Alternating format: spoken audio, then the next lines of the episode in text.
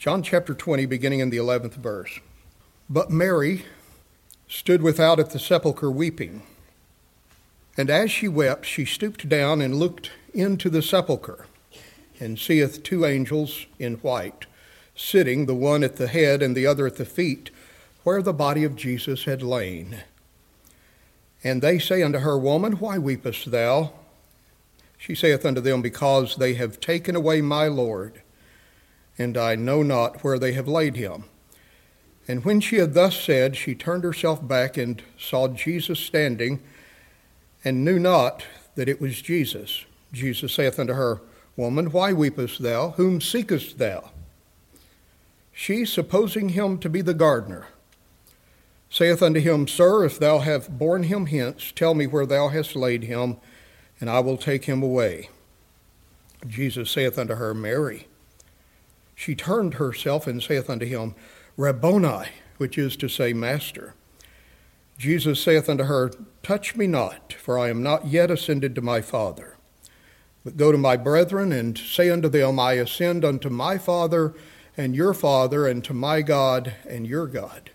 Mary Magdalene came and told the disciples that she had seen the Lord and that he had spoken these things unto her.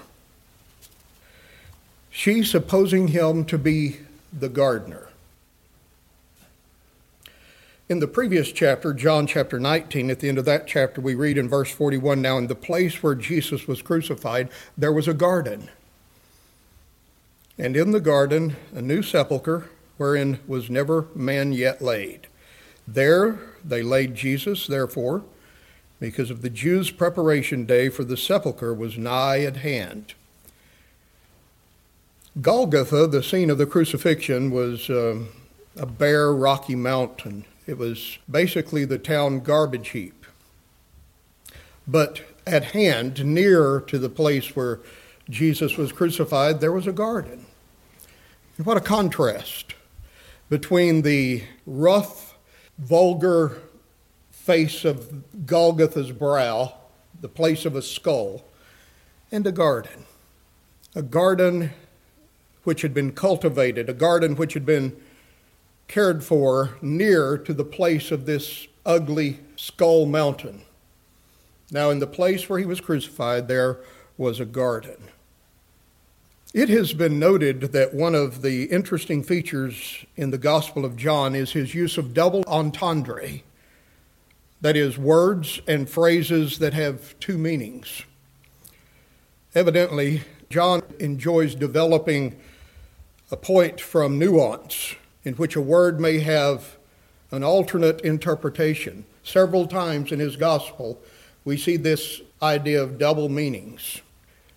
Perhaps the premier example is in the 11th chapter of John when he talks about the words of Caiaphas, the high priest, in verse 51, who said that it was necessary that one should die for the people and that the whole nation should perish not.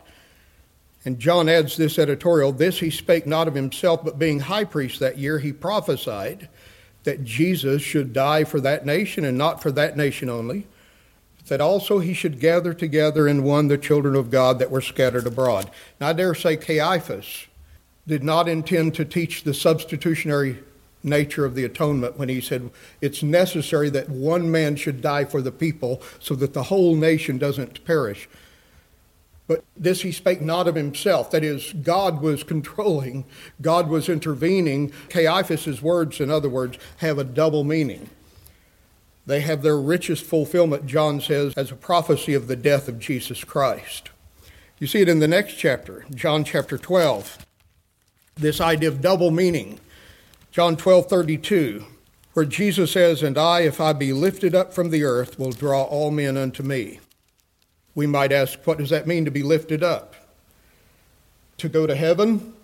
But this he spake, he adds, signifying what death he should die, lifted up on a cross. You know, not lifted up in praise or lifted up to heaven, but the double meaning. And John seems to take some glee in explaining to us that he means being lifted up on a cross.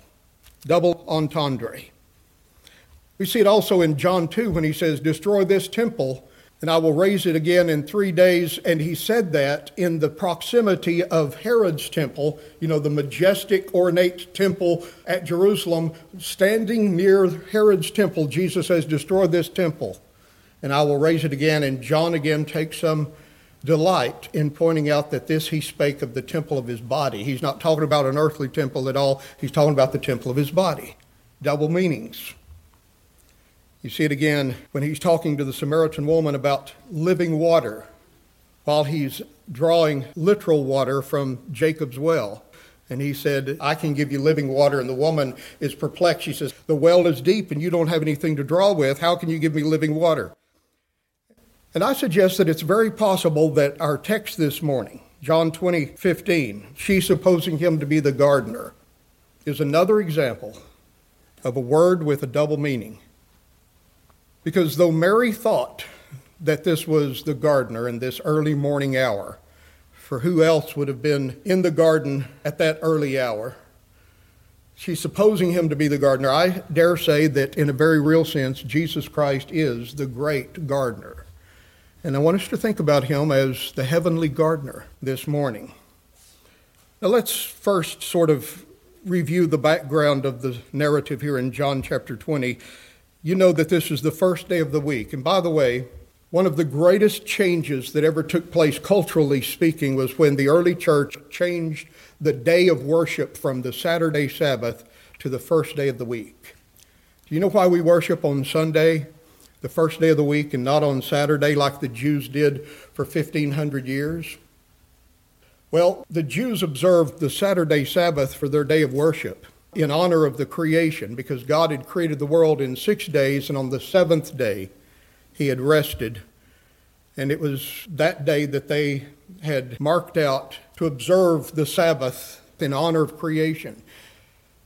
Now, I'm glad to believe God is the creator this morning. But interestingly, a cultural shift took place, and it's really inexplicable. You can't explain it in sociological terms except in view of the empty tomb, that the early church changed the day of meeting from the Sabbath to the first day of the week. Remember when John was caught up in the Spirit while he was on Patmos Island? It was on the Lord's Day. He said, I was in the Spirit on the Lord's Day. That is the first day of the week. Paul tells the Corinthians, when you be gathered together on the first day of the week, he said, it's good to have your collection ready so that you don't focus all attention on giving on that day the early church met on the first day of the week. Our next passage in Hebrews, when we return to that study, is going to be on the importance of attending public worship.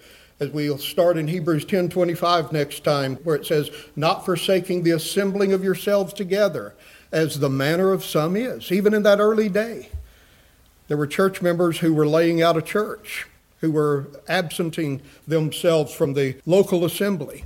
And the apostle says, Brethren, don't be like others who are getting lax in their church attendance. Come together with the saints on the first day of the week.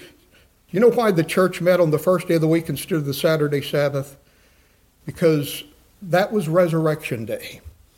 And it's a fact, my beloved, that even though today is Easter and we think about the resurrection, every Lord's Day when we assemble is a celebration of the risen Christ.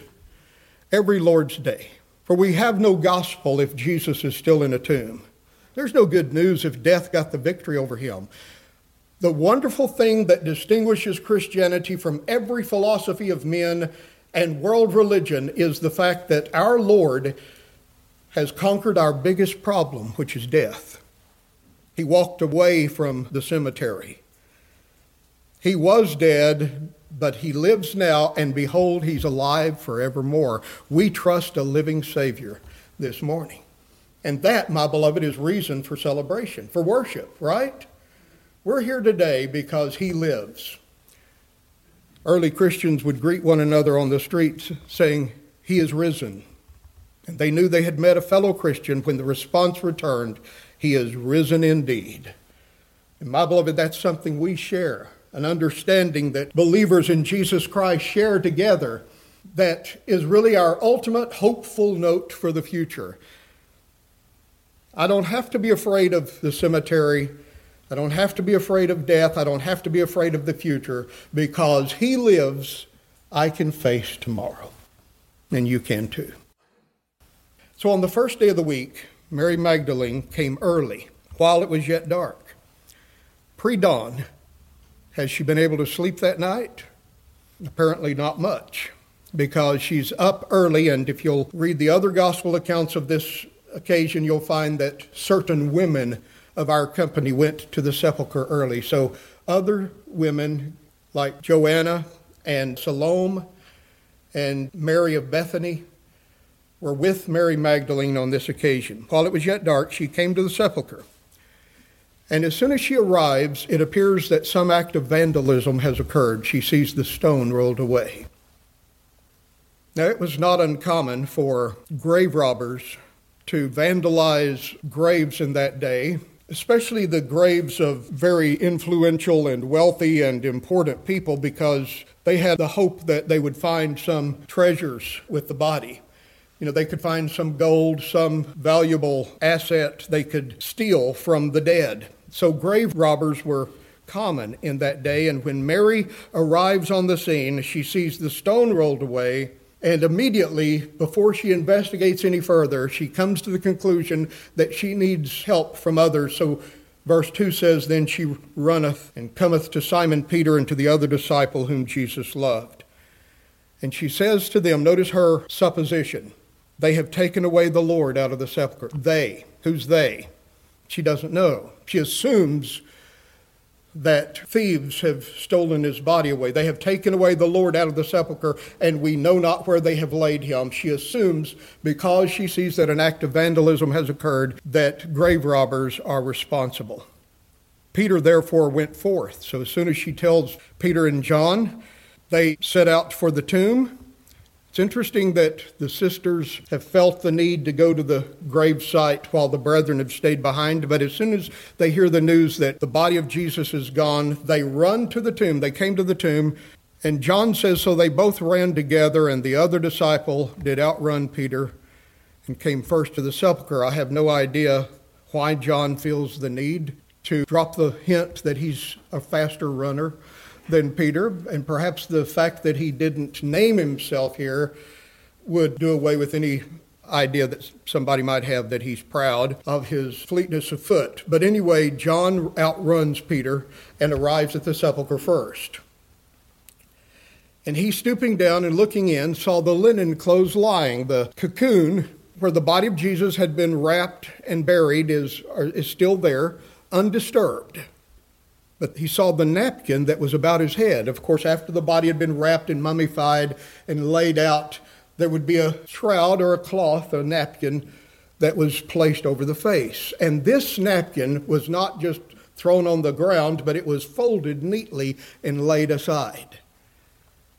And of course, that's the first hint that grave robbers have not been on the scene because grave robbers don't take time to fold grave clothes. But this napkin is neatly folded and laid on the side.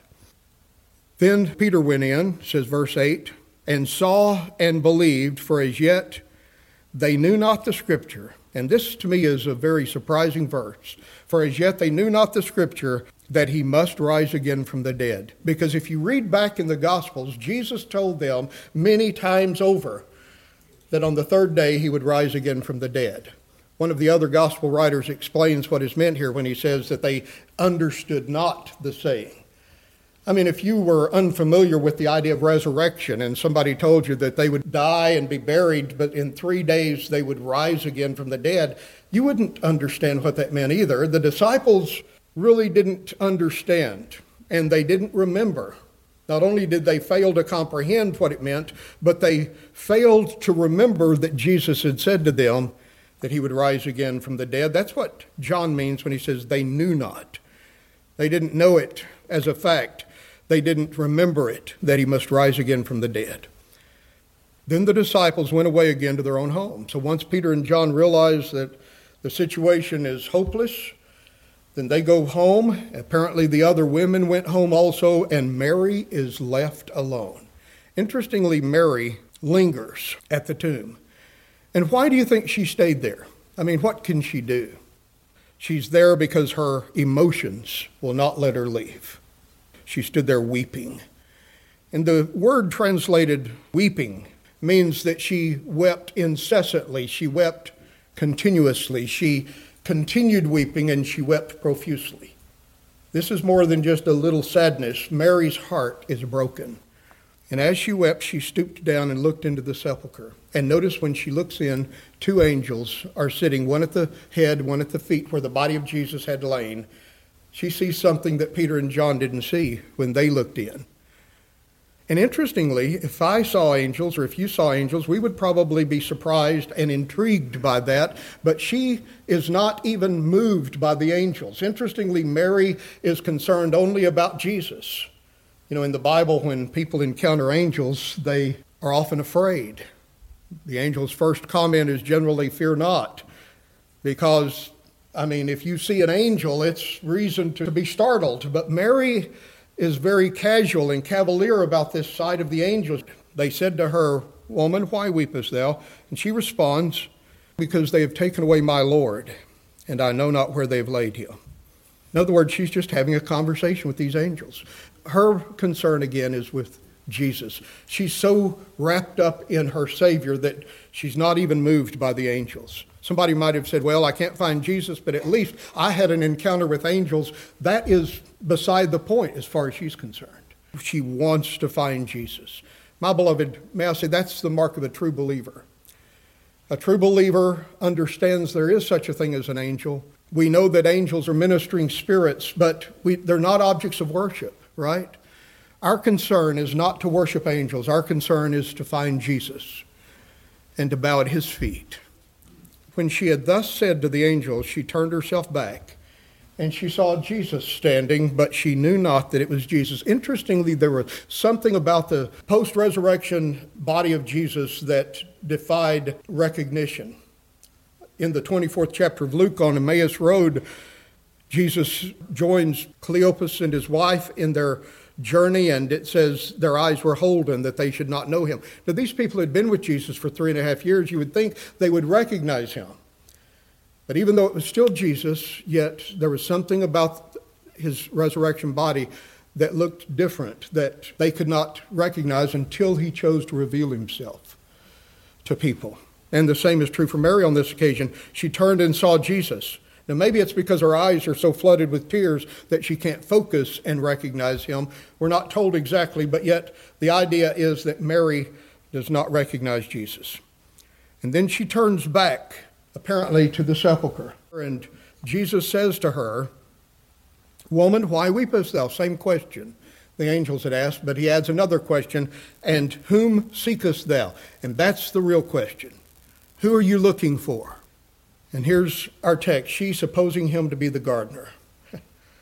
She's supposing him. Now, how does John know that this is what she thought? She's supposing him. Obviously, she must have reiterated or recounted the story to the disciples later.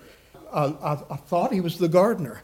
And John, under divine inspiration, of course, records that little tidbit of information in his narrative. She, supposing him to be the gardener, said, Sir, if thou hast borne him hence, if you've carried him away, tell me where thou hast laid him, and I will take him away. She, all I want is the body of Jesus. I don't know if you've moved him or if grave robbers have taken him, but if you know where he is, please tell me, and I'll assume responsibility for him at that moment. And then he said to her, Mary. And there's something about that voice that she recognizes. You know, one of my children will call me on the telephone, and I know exactly, immediately, instantly, which one it is. I, I know it's one of my kids. Hi, Dad. I can tell you which one it is. Sometimes my mom or my dad will call me on the telephone. They always start by saying, Mike, this is Dad. Or, Mike, this is Mom. And I want to say, that's superfluous information. I knew that before you said it because I recognized your voice, right? And if you are familiar with somebody, you know their voice, right? And when he said Mary, this little lamb knew the shepherd's voice. And she turned back and she said, Rabboni. Now, Rabboni is a stronger form of rabbi. Rabbi means teacher, master. Rabboni means my teacher, my master. It's a very personal, intimate kind of relationship that is described here. Mary says Rabboni, and apparently she threw herself at his feet and wrapped her arms around his legs in worship because he says to her, Touch me not, that is, don't cling to me, for I have not yet ascended to my Father. There will be a time for worship at my feet, there will be a time for intimate communion, but right now is a time for action. But go and tell. This is not a time to stay right here. I mean, she is surprised by joy. And she has found the one whom her soul loves, and she doesn't want to let him go. But Jesus says, This is the time for ministry. You go tell others that I ascend to my Father and your Father.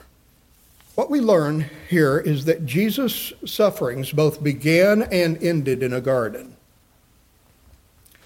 His sufferings began in the Garden of Gethsemane, in which his soul was exceeding sorrowful as he anticipated the cross, and it ended with the garden tomb in which the risen Christ appeared to Mary Magdalene. And by the way, this is the first post resurrection appearance of Jesus. Now, there are several of them in the gospel record. There are several post resurrection appearances, but this is the first of the bunch, and it's to a single individual. Interestingly, it's not to Peter, it's not to James or John or to any of the disciples, it's not even to his mother. The first post resurrection of Jesus is to this woman whose life had been radically transformed by Jesus, for we learn about her that she's the one out of whom Jesus had cast seven devils. She was demon possessed in a monstrous way, and Jesus had exorcised the demons from Mary Magdalene. I don't know why she was demon possessed. Maybe she was involved in all sorts of illicit activity. We don't know that for sure. But anyway, the devil had seen an opportunity to get a foothold into her life, and he had just taken over, and Jesus had transformed her. He'd cast out seven devils out of Mary Magdalene, and may I say, dear friends, he's the most important person in the world in her mind and he meets her in the garden. You know that song we sing? Now, I've never personally, I mean, I used to just like think it was way too sentimental and mushy. I come to the garden alone. You've heard that? While the dew is still on the roses, and the voice I hear. Fall. I've learned, my friends, that that's a sweet song. It's a romantic song, but it's taken from Mary Magdalene coming to the garden and she hears a voice falling on her ear so sweetly, Mary. And she has personal, intimate fellowship with Jesus. That's the story that is behind that song. By the way, I said I didn't used to like it, but I do like it now. You say it's awfully sentimental and, you know, well, there is a romantic dimension to the Christian life. Never forget it. Christianity is not just doctrine, my beloved. May I say, the heart's involved. We love our Savior, don't we? We ought to. Lovest thou me more than these? There's nothing wrong, my beloved, with having a love relationship with the Lord Jesus Christ. Mary Magdalene had that. Now, before the clock beats me today, let's get to our thought. I've sort of set up the story. What is the significance of the garden motif in the Bible? It's a theme that runs from Genesis to Revelation. What is a garden? Have you ever thought about it? What is a garden? A garden is man's attempt to tame a small section of land in the wide, wide wilderness of this world, right? A garden is not a desert. My gardens have been in the past, my vegetable gardens. uh, but it's not supposed to be a desert. A garden is not a jungle. I've had a few gardens like that too. But a garden is man's attempt to mark out a certain plot of land, a small plot of land, whether you're talking about a vegetable garden or an herb garden or a flower garden or a, an orchard or a vineyard, right? It is man's attempt. Usually we start by marking out a plot of ground and we till that plot of ground. We break the soil. We don't till the whole area around it. You see, it's a small plot that is marked out and separated from the surrounding terrain for the purpose of cultivating a small slice of paradise in a very controlled environment. That's a garden, right? Does this world naturally have gardens? No. The world is a wilderness. You agree? Drive down the road and see where they haven't mowed or thinned the brush, and you'll see a thicket, you'll see a jungle, you'll see an impassable part of maybe it's a low place, uh, you know, maybe it's a creek or a, you know, some kind of ravine. And may I say that where you find a garden, you see man has made the effort to carve out a little slice of paradise. He works at it. He concentrates his effort on keeping it free of weeds, on making sure the plants are healthy. If you've ever sat in a garden, you know, some of these historical society places around will have gardens. You know, Brookgreen Garden down in South Carolina and Vereen Garden up here in Little River. And there are places where you can go and just meditate and enjoy. And, uh, you know, if you leave it alone for a little while, I was driving by a golf course the other day that has been sold to somebody else and they are allowing it to lie fallow and it doesn't look manicured and nice like it once did. It's grown over with weeds and it's it's all disheveled and it doesn't take long for a garden to go back to the wilderness, right? You've got to work at it. Okay, that's the thought this morning. Here's a garden tomb. Here's a garden where the body of Jesus was laid. Joseph of Arimathea has owned this tomb. It's a rich man's tomb, and he has given it to Jesus. Jesus didn't buy it from him, he just borrowed it. You know why? He wasn't going to need it very long. Three days and three nights, okay? The kings of the Old Testament were fond of gardens. Ahab, remember, wanted to buy Naboth's vineyard, 1 Kings 21, so that he could turn it into a garden of herbs, he said. Solomon had many gardens. King Solomon, Ecclesiastes 2:5, Solomon says, I made me gardens and planted vineyards, and I made orchards and planted trees in them of all kinds of fruits. And when you turn to the Song of Solomon, this is a story about Solomon leaving Jerusalem to go to the hill country of Bethlehem, Judah, to visit some of his garden holdings. Song of Solomon, chapter 5, verse 1 I am come into my garden. He says, My sister, my spouse, I have gathered my myrrh with my spice. I've eaten my honeycomb with my honey. I've drunk my wine with my milk. Eat, O friends, drink, yea, drink abundantly, O beloved. It's a very pastoral, beautiful, lovely scene, isn't it? Chapter 6 of Song of Solomon, verse 2 My beloved is gone down into his garden, the Shulamite says, to the beds of spices, to feed in the gardens, and to gather lilies. If you've never sat in a garden and just enjoyed the birds singing and the beautiful flowers, you're missing a great deal. That's what a garden is. When the Israelites were sent to Babylon for 70 years, Jeremiah 29 5, God says, The time of captivity will be long, so build houses, plant gardens, and eat the fruit thereof, and raise families. In other words, you can't control the world around you, so slice out a little small section and plant your gardens and build a house and raise your children, enjoy life. By the way, that's a secret to God's people when we're living in Babylon, when we're living in a world that's at war. It's good for us, my friends, to focus on the local level. Let's build houses, let's plant gardens, let's raise our family, let's throw ourselves into life on a local level and not worry about what's happening so much on the global scale. That's the key to sanity. That's the key to sanity, an important key. Gardens. Interestingly, I think Mary's supposition here that Jesus was the gardener was very accurate. For the Bible teaches us that our Lord was the first gardener in history. Genesis chapter 2, verse 8 says, And the Lord God planted a garden in the east of Eden. Who planted this first garden? God did. He's the first gardener. Gardening began with God. And the Lord God planted a garden eastward in Eden. So Eden is this section, and God plants a garden in the eastern part of it, and it says, There he put the man whom he had formed. So where did God put Adam?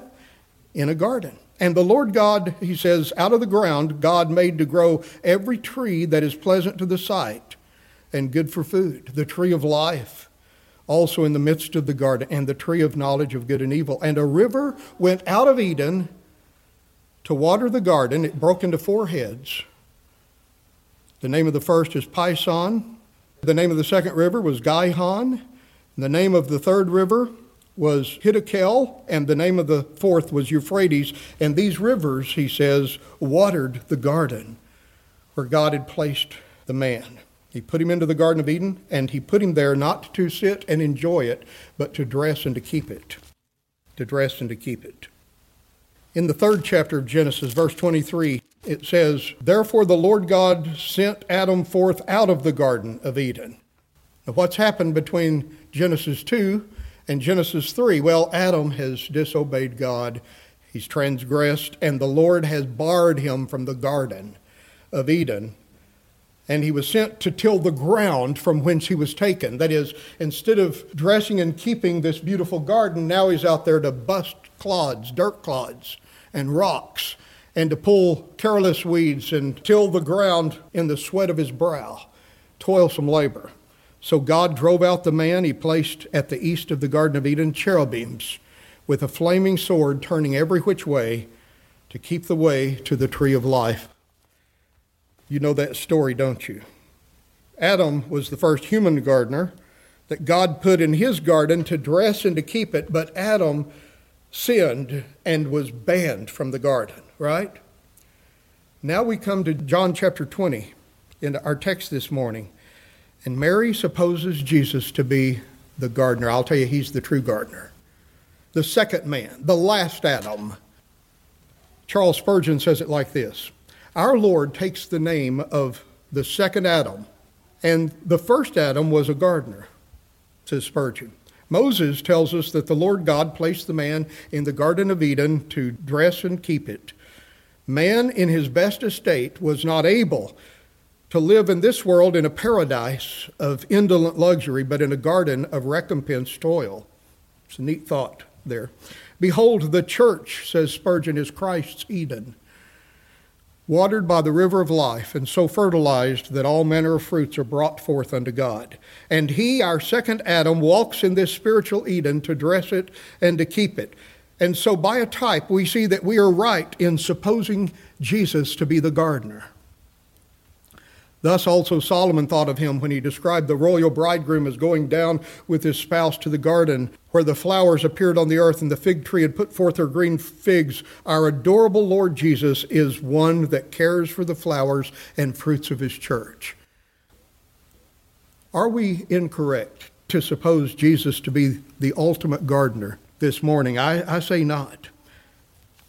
Sinclair Ferguson, a popular theologian, says Adam was to garden the whole earth for the glory of his father, but he failed.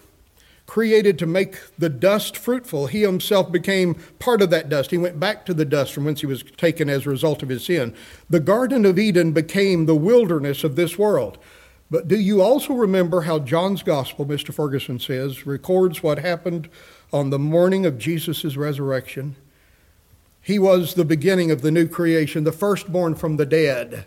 But Mary Magdalene did not recognize him. Instead, she spoke to him, supposing him to be the gardener. Well, who else would he be at that time of the morning? The gardener? Yes, indeed. He is the gardener. He's the second man, the last Adam, who is now beginning to restore the garden. In other words, my friends, this world is not paradise anymore, is it? But you remember what Jesus said to the thief on the cross? Today thou shalt be with me in what? He called heaven paradise. No doubt a reference to paradise lost in the Garden of Eden, paradise now restored through his death, burial, and resurrection. My beloved, here's the good news. This world does not look much like a garden, does it? And it's not. But the second Adam has risen from the dead to restore paradise lost, to restore the garden paradise for the people of God. And you say, Brother Mike, where can I find such a garden paradise in this desert land that is this world? First, in your own soul. The soul is Christ's garden. Have you contrasted Genesis 3 8 with our text, John 20, 17? Genesis 3 8 says, they heard the voice of the Lord God walking in the garden in the cool of the day. When is the cool of the day? Early morning hours, right? When did God like to take his walks? early morning hours. God walked in the garden in the cool of the day, and they heard the voice of the Lord. And what did they do? They went and hid. Now, they recognized the voice, but they wanted to hide from him because they were ashamed, guilt over their sins. Contrast that with John 20, 17. Mary, in the cool of the day, hears the gardener's voice, and she recognizes it. And instead of running to hide, what does she do? She flees to him to embrace him. The point, dear friend, is that Mary's soul had experienced transformation. She before was weeping profusely, now she's full of joy unspeakable and full of glory. And why is that? Because her soul has found its springtime. The voice of the turtle dove is heard in the land. The flowers are beginning to bloom. The smell of the fig tree, the, the apple tree is beginning to bloom and blossom, and all of nature has revived. That's what's happened in her soul. Do you know where revival starts, my friends? It starts in your heart and in mine. You say, we need revival in the church. Well, my beloved, it's going to start with you and you and you and you and me. I like that hymn we sing sometimes Lord, send a revival and let it start with me. You know what a church consists of? Individuals. You say, our church is just dead. Well, you know what we need? We need individuals to have revival in their souls. We need people to be brought back to the Lord. We need people to have their eyes opened. We need the sorrow and the grief and the pressures and burdens of this life, like Mary was feeling that day. We need that to be transformed into joy unspeakable and full of glory. And there's where the garden starts. The Lord is the gardener of our souls. Of our souls. Isaiah 58, verse 11 puts it like this The Lord shall guide thee continually and satisfy thy soul in drought and make fat thy bones, and thou shalt be like a watered garden and like a spring of water whose waters fail not. Oh, my friends, has springtime ever blossomed in your heart and in your soul? You say, Brother Mike, it's been a long time. The scar tissue of cynicism and the world has just taken a toll on me, and I've lost my first love. I've lost that early devotion and warmth and affection I had for Christ. Then may the heavenly garden, my friends, break up your fallow ground in your soul. And may He bring renewal and revival like Mary experienced on this occasion. May you see the risen Christ with fresh, anointed eyes you said, Brother Mike, I don't know how it will happen. Well, my Father's the husbandman, says Jesus. I'm the true vine, and every branch in me that beareth not fruit, he taketh away. And every branch that beareth fruit, he purges, that it may bring forth more fruit. Herein is my Father glorified, that you bear much fruit. May God bless your soul and mind to bear the fruit of the Spirit in abundance love, joy, peace, gentleness May the garden of your soul, my beloved, be fruitful. Not only is the soul Christ garden, you know one other place you can find a garden in this world? Now, they're not prevalent. Gardens are not prevalent. In fact, you have to drive a few miles to get to one, don't you? You say, Well, I've tried to make one in my backyard. Well, I hope you're working on it steadily because if you neglect it for the least little time, the weeds will overgrow it, right? But you know, that's what life is. It's trying to make the garden, trying to make my little slice of the world pleasant and peaceful and fruitful. And home is a wonderful thought. In the Babylon of this world, I'm glad to have a garden in our home. But you know, the best garden you can find in this world is in the church. The church is the vineyard of his own right hand's planting. Psalm 80.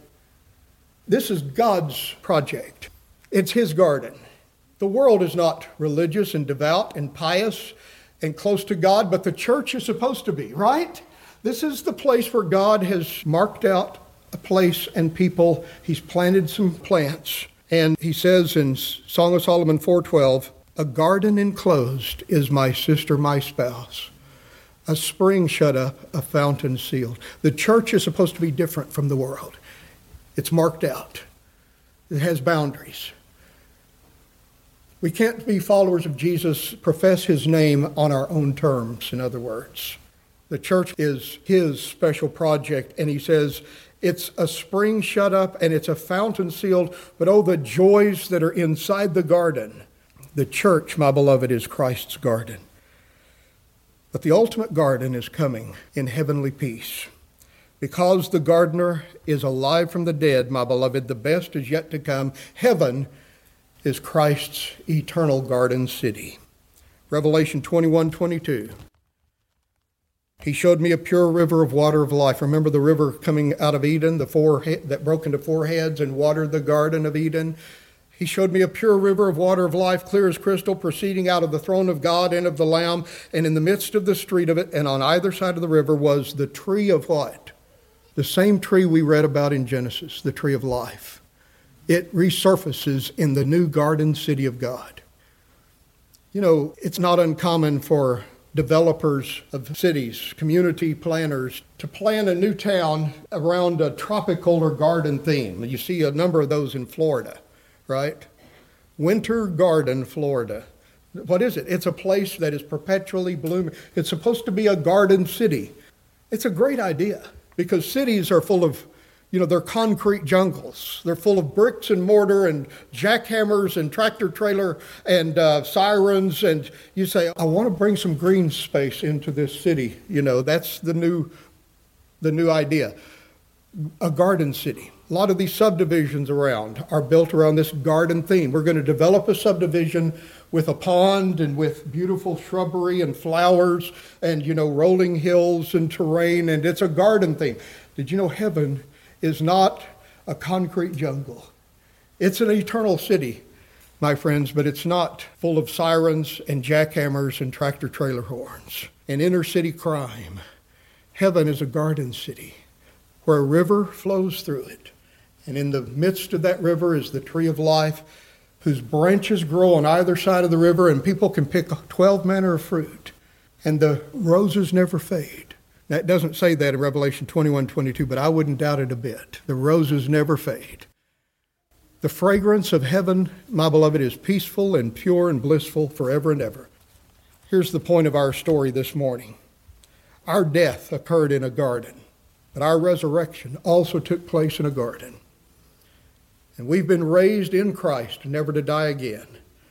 And because of that empty garden tomb, my beloved, you and I who live in a culture that's currently scarred by sin and death, yet we may look forward in hopeful anticipation to an everlasting garden paradise, as Jesus called it in his conversation with the penitent thief, where, like Mary Magdalene, there we may cling to his feet with surprised joy in perpetual communion with our risen Lord. Say, Brother Mike, I can't wait. Well, until that time comes, our commission right now is what Jesus told Mary touch me not. Don't linger right now, but get busy serving me. Our commission, like Mary's, is to go and tell my disciples that I am risen again from the dead. Go and proclaim it, my friends, every one of us today. Never shirk the task of saying, He is risen. He is risen indeed, because there's not a better message than the message about our heavenly gardener.